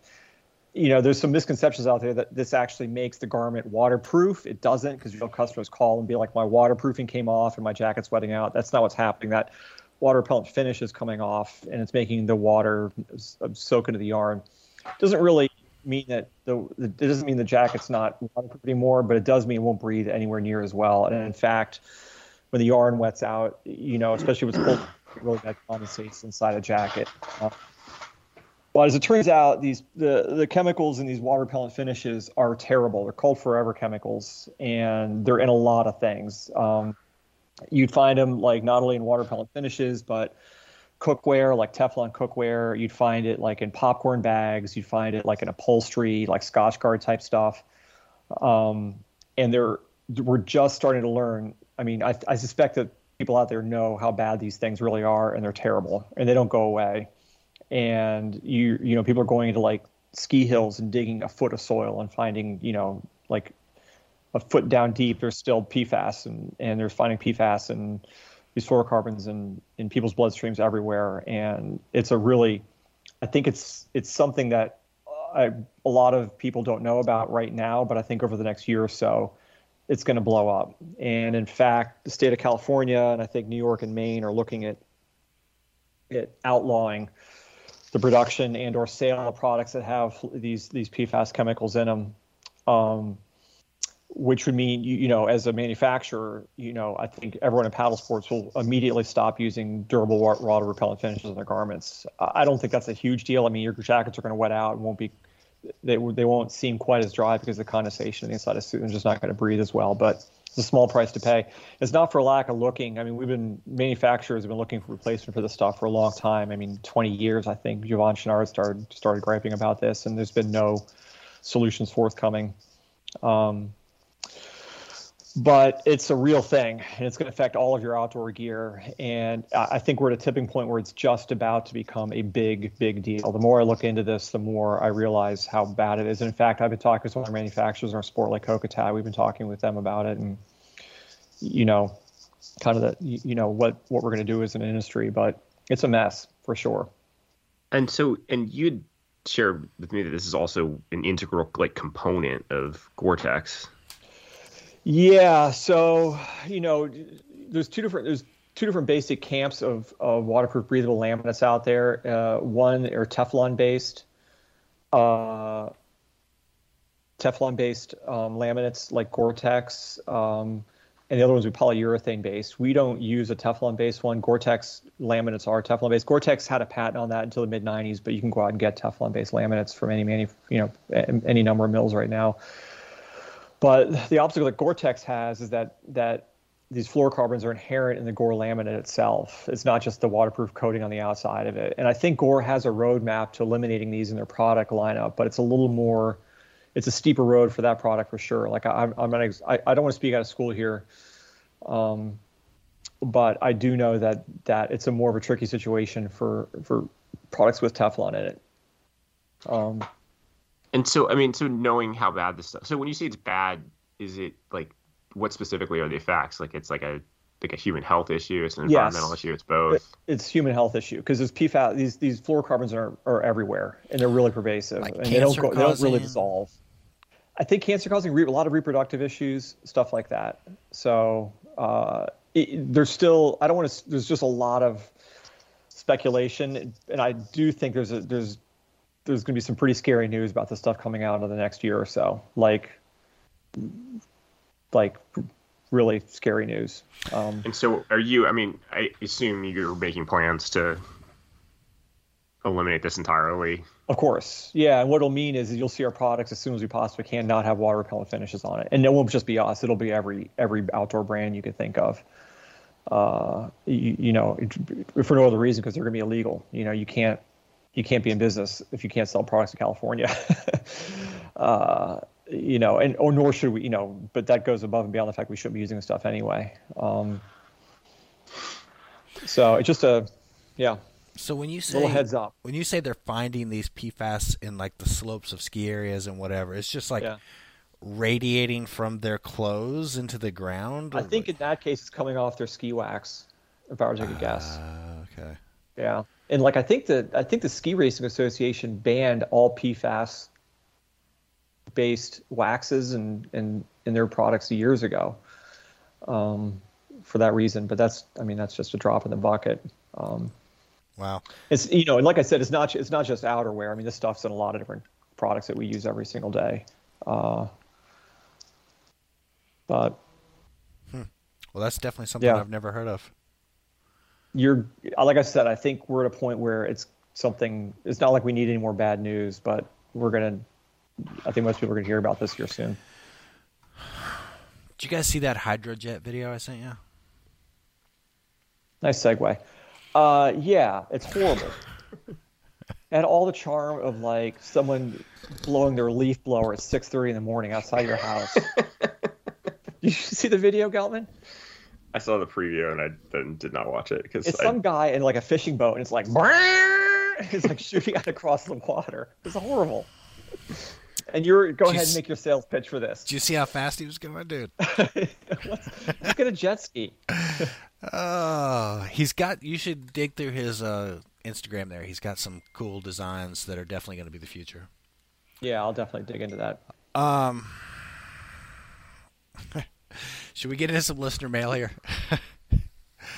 I think it's do it. badass. I mean, you sent me a long email explaining how this will never happen, and I said it's going to be here within three years, and you said no way. So, What's that? uh, e powered whitewater kayak. Well, my point is, who's making this? Like, who's who's who's doing the R and D right now on this? Dagger. What company? You think Dagger? It's going to integrate. Dagger's They're that kind of investment. they're integrating it with their product? fishing line and bringing it over. I'm telling you. Uh-huh. Speaking of Dagger, this listener mail comes at us from Larry Boothby. Are you guys ready to get into this? I don't want to speak out of turn here. Um, what's up, y'all? What the hell is going on with Dagger? Their boats are impossible to get, and I've spoken to people at two different retailers who are seriously frustrated with them right now. Is this a COVID thing, a supply chain thing, a combination of both, or is it Pelican throwing the whitewater community under the bus in favor of Walmart, Walmart sit on tops? The last one, by the way, is getting legs. I've heard it a couple of times, but since you guys seem to have your fingers on the pulse of the whitewater world, I figured I would ask you. And what about the Scorch X? You started to say something about it during the last show, but you got waylaid with other things. Keep the shows coming, Larry. Larry Boothby. Well, I said my opinion. I think they're working on the first E whitewater kayak. What do you guys think? I, I I don't have any inside knowledge, but I do reserve the right, with 25 years of experience in this industry, to say that I have never seen a really good outcome for whitewater when whitewater companies get bought by bigger companies. I, uh, but to answer the question, uh, to, to, be, to be fair, uh, who who hasn't had delivery issues in in, that- in, in the past year? Uh, you, that, that I don't think it's fair to target them for that. Yeah, I gotta say they seem like they've been no bet worse than anybody else. Seems Yeah, I mean, try buying a mountain bike right now. Forget about it. I got to give a shout out to Todd Wells because Todd All has right. taken over some of the work at Dagger, and in Yeah. my work with them, he is the most responsive and best to communicate with and work with them over the past twenty years. Right, and So to that point, I mean, when Dagger's working with people like Todd Wells, it says to me that they have not lost interest in Whitewater. Yeah, I don't- Todd is a, I don't think they have either. I a think power a power move, Yeah. right? I, I, I think 100%, but I'm just going to throw it out there. I was going Right. to rave about Todd, but I already blew that one, so I got something else I can rave about. Um, all right, thanks for that, Larry. Um, hey, beaters and bros. I wanted to share some of the most recent experience I've had at Whitewater Technology.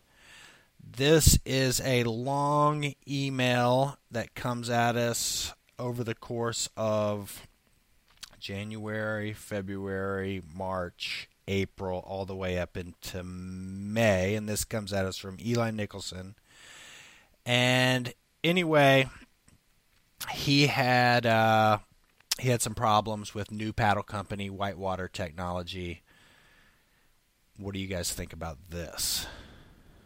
Well, there you we have another email that says that they're still they're still they're still kicking it, still Yeah. working on it. Yeah, so another guy, um, Eel Niston, or cryptically Justin Lee, um, sent us an email saying things were back on at Whitewater Technology. So we're going to have to get one of those guys on from the horse's Absolutely. mouth before we Yeah. spread too much hearsay on this. It would be cool to see somebody else making whitewater paddles for sure. I mean, it's interesting to me because the ecosystem for paddles in the U.S. is so fragile. You know, we're dependent on basically one manufacturer right now, and you can talk about these overseas manufacturers bringing paddles in, but that's not a long-term solution. You, you know what I mean? Um, you, we need to have a domestic manufacturer of kayak paddles to, you know, at least one, and even just having one like we do right now basically is is sketchy. I mean, how are shipping costs messing with you right now, Wild? I mean, it's got to be just nuts. Yeah, shipping costs are insane. You know, that's why I'm question. I mean, one of the reasons why I'm questioning what EJ is thinking in terms of shipping boats from Portugal. You, you know, I mean, no no boat company in the U.S. right now. Uh, it- well, Pyranha brings boats in, in containers, so I, I shouldn't say that. But I, you know, let's put it this way: we used to pay about eight eight or eight thousand dollars to have a container come across the Pacific, and it's twenty four to twenty six thousand dollars right now, and that's been that's over an increase we've seen over three years. God.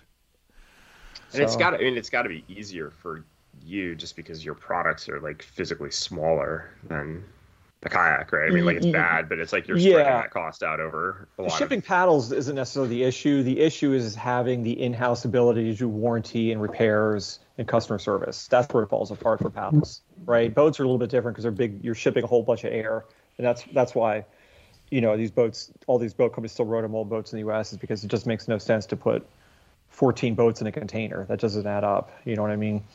Um, but you can't you know these overseas paddle manufacturers they're always going to be they're just going to be small potatoes until they have production in the us where they have people who can take care of the customers post sale right um, because paddle is one of those things that has to have that has to Michael Flynn says, "Can you do some more episodes like the story time with Aniel and Benny? We have long drives drives ahead of us and need the entertainment. Thanks." We yeah need to who, do who has a good story out there There's a lot of people we can bring on. like give me one i know there is but i, I need let's, let's talk one I think we need to bring like a uh, Willie Kern. Mm. I'd love to do a Willie Kern. okay. Uh, I Be think awesome. it, I think it'd be Yeah. killer to do an Arndt Scheffling. yeah That would be really good. Um, Dude, you know who we never had on? Who we really should uh, invite is uh, Stooksbury. Stooksbury. Yeah. I invited Stooksbury, but you guys bailed on the show. what are you talking about No, I'm telling you, this was a while back. I had them all lined up, and like Lewis had a policy, and Weld had something. i don't have anything Yeah, good point. Um, what do i do uh, moving on, we've got uh, Mike Kuriak. He says, "Hey John, just listened to the latest episode. Heard you comment early on. I want a pack raft, and I noted that none of your co-hosts even acknowledged the comment. They don't yet know what they're missing." Um, I also noted that you're going to be out here for NFC. I live in Garden Valley, aka Crouch, just east of Banks. I've got a small pile of pack rafts that I use for various missions, depending on the season. Happy to put you in one and show you the local goods while you're out here. Uh, drop a line if interested. Mike, I was on a short trip out there. I had to leave that next Sunday and get our production trailer out to California for another job. But I definitely would have taken you up on this, and I got a trip that we're all going to go on the Hammer Factor, whole Hammer Factor crew, in like late November, early December next year. we're going to do a pack rafting trip in the Grand Canyon. Yeah, I'll do that. Sick. One week in, one week out. So check this out. So you don't need a permit to back pack raft the Grand Canyon, but you can only go five miles a day or something like that. They have a limit on how many days you can go. So you'll just hike in at Hance, run all the big rapids over the course of like three or four days, Hermit, whatever, take out at Bass, hike out at Bass, and you'll just be able to do all these side hikes, get right in the meat of the canyon, run all the badass rapids, boom, in, out, one week, door to door, not have to deal with any permit. You guys in? Yeah, I'm in. All right. Geltman? I, th- I thought you were only allowed to go like nine miles or five miles on the river. So Geltman's out. Per day. I'm in, Grace. Per day. Huh. Per day. But you, Okay. could, but you Sure. can do like, you could, we, we could do like 30 miles over the course of like a five, six day in there trip. Okay. Come on, it's going to be badass. All right, so I got three. There's a couple other boys from Asheville who are in, so we'll have a good crew in there. It's going to be sick, dude. I'm telling you, I'm going to start working on this trip this year after Green Race. Um, Andy says from Santa Fe, I get that every show cannot be a shark versus bear, but shark versus bear, but come on, spare us raves about bidgets, bidets. What's bidets? Bidets. Oh, Bidets. bidets, bidets. Jet propelled composite kayaks. God, we've already messed this up for him. Um, no more everything is fucked. He calls them Eeyores. I like that. Uh, Like, what do we have left? Come on, boys. I'm going to introduce Lewis's segment from now on as the Eeyore. Um, bring back ABRG, interview some people who are actually kayaking awesome rivers, and get back to shaming people for not using ridiculous paddle, link, paddle links. And what is this top shelf business? If I have to pay $1,400 a month, I'm done. Please explain. Rant over. I absolutely love the show. Andy from Santa Fe. Andy, I don't know what to tell you. Keep listening.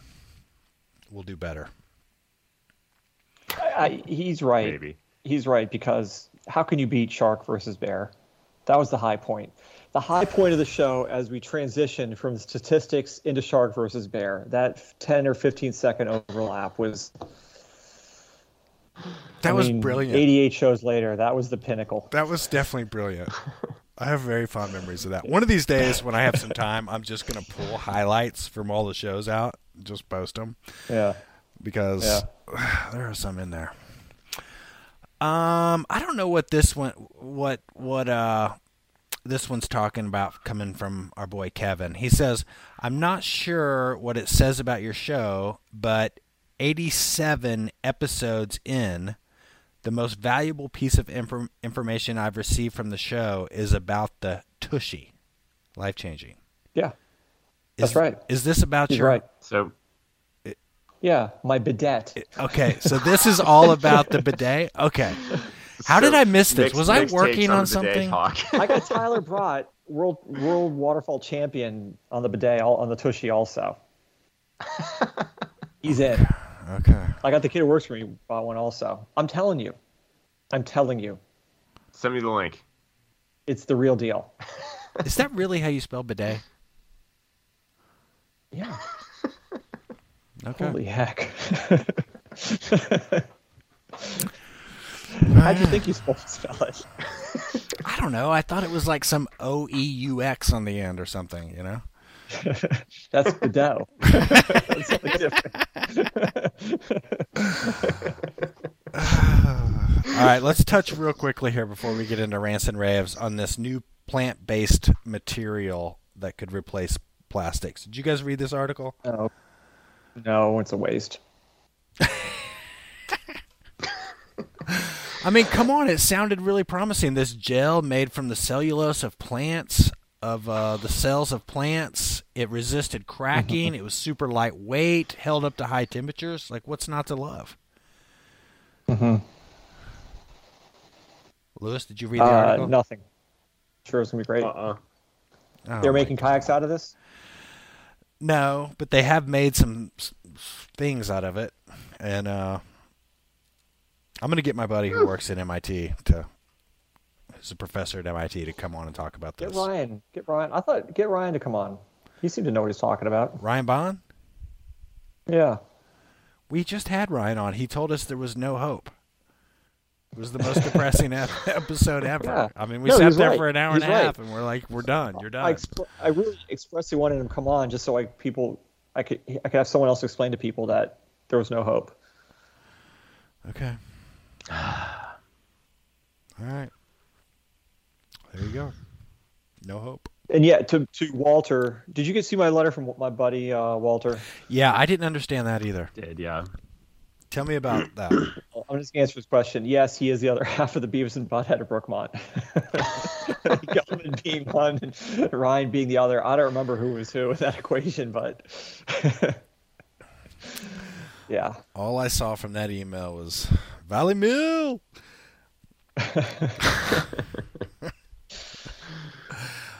All right, we've rambled on long enough.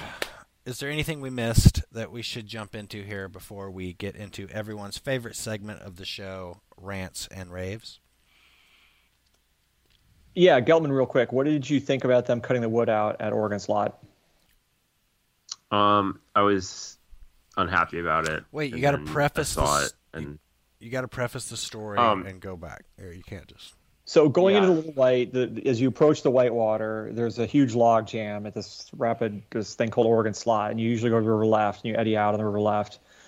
And I've even, I mean, I knew there's a log jam there, but I never really paid attention to it because it's kind of a class shallow class two leading up to this thing. It's a gigantic log jam, and evidently a couple weeks ago, someone floated into this log jam. I'm not exactly sure how that transpired, but he drowned. And as of yet, I don't think they found the body. Um, and so uh, some people went in to, I- presumably to try and find his body, but also were cutting some wood out of there. And I guess either accidentally or somehow they cut a couple linchpins of wood out of this thing and kind of blew this thing open. Um, Gelman, did I have this right? yeah, I mean, I think it was generally on purpose, and I mean, I think the problem is that it it put a bunch of wood downstream into getting busy, but it's not it's not so bad, and you can now run the right side of Oregon slot, which is something I had you know never done in 15 years of paddling out here or more, and um, so that's nice.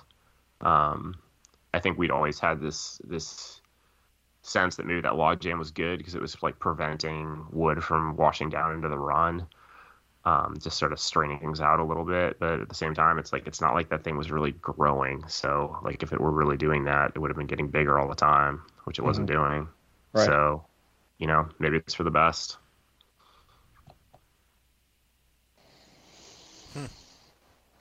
Yeah, it's a sad story. But yeah, Yeah, there's two deaths there. on the Little White a couple weeks. One was a non-paddler. hiker fell in at Spirit. Expect to see more of that. Are you serious? A hiker fell in at Spirit? Were paddlers in, there when it happened? I think it Don't know. happened late in the evening. Before what I hear, it happened in the evening, and I don't know. I heard they were doing some extraction of pieces of the hiker at the dam. I mean, it's that's going to be like a multiple times a summer occurrence from here out for sure. Is it still getting more and more popular in there to hike in there? Oh yeah. Yeah, it's definitely hit radar. That's sad. Sad to hear that. All right, let's close it down, boys. Who's got a rant and who's got a rave? I'll lead us on. I've, I've kind of got a I've kind of got a weak rave here, but it's a it's a good rave for me.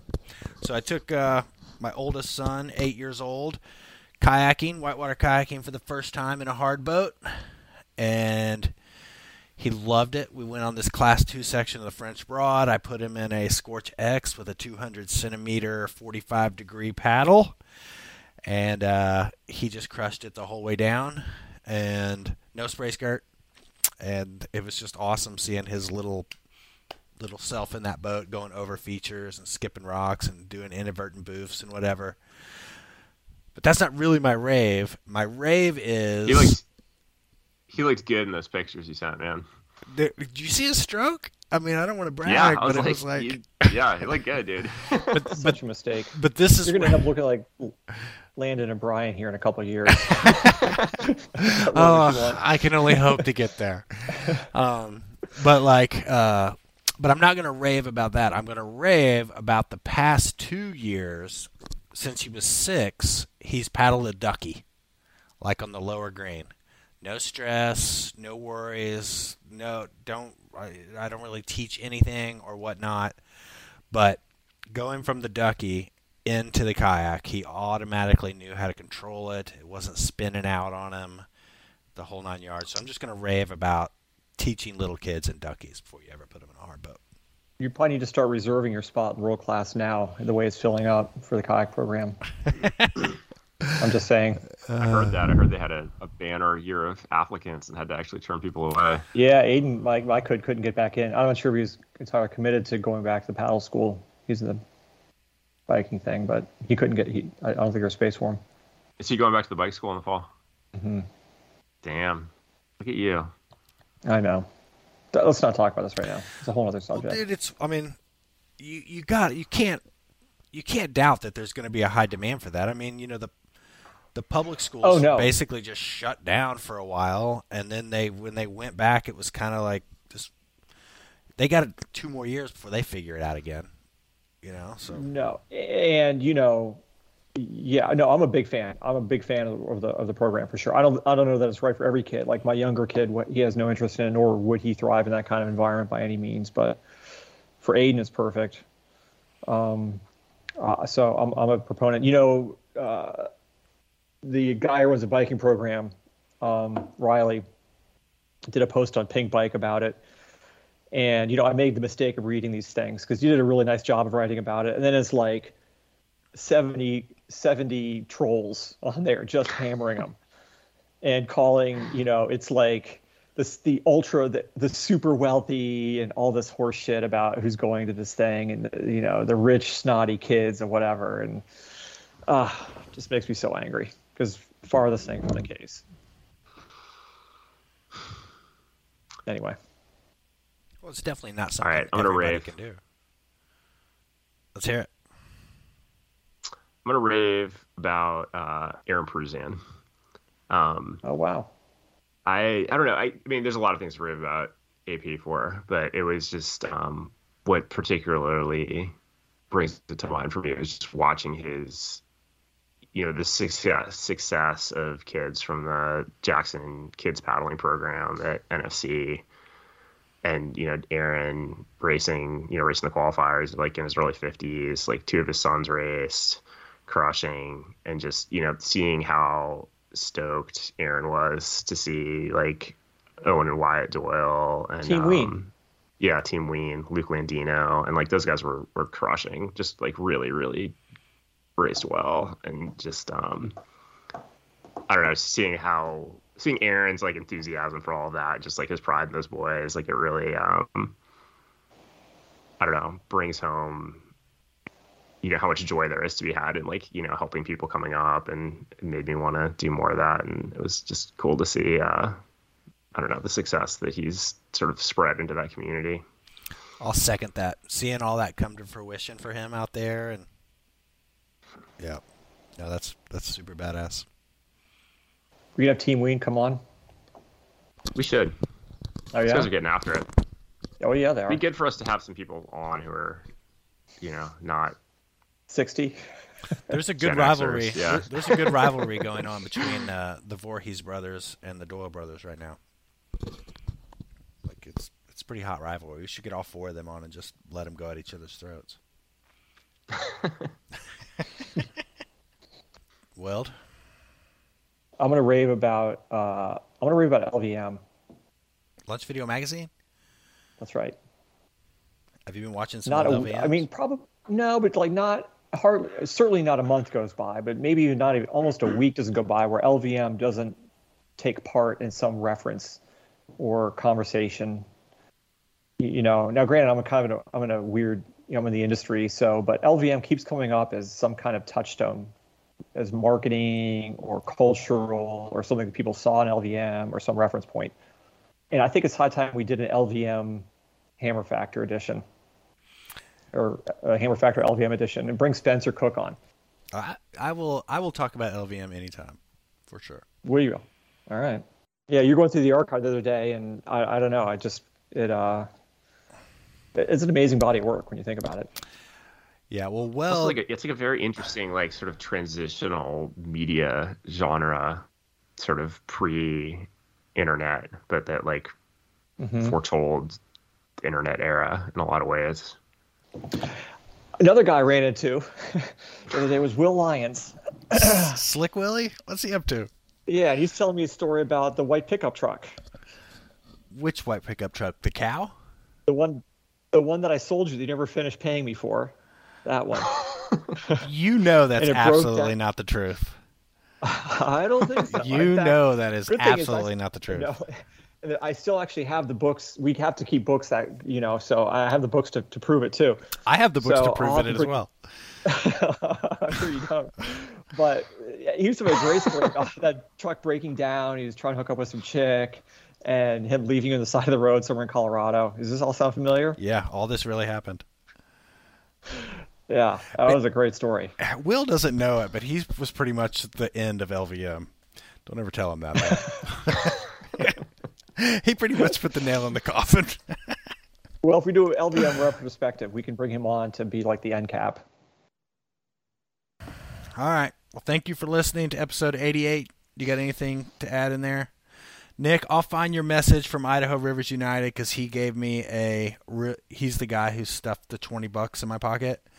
And he's, he's, he sent me a an email of some badass things that Idaho Rivers United were working on, and I couldn't find it. I don't know where it's at. Oh, if you're listening all I the think- way.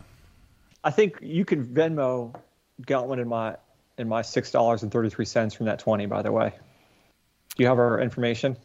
Did we already talk about this? We've already got a text chain. I can bring it back up if you want. if you want me to bring it back up, we've already got a chain about this. This is already settled. You guys owe me money, but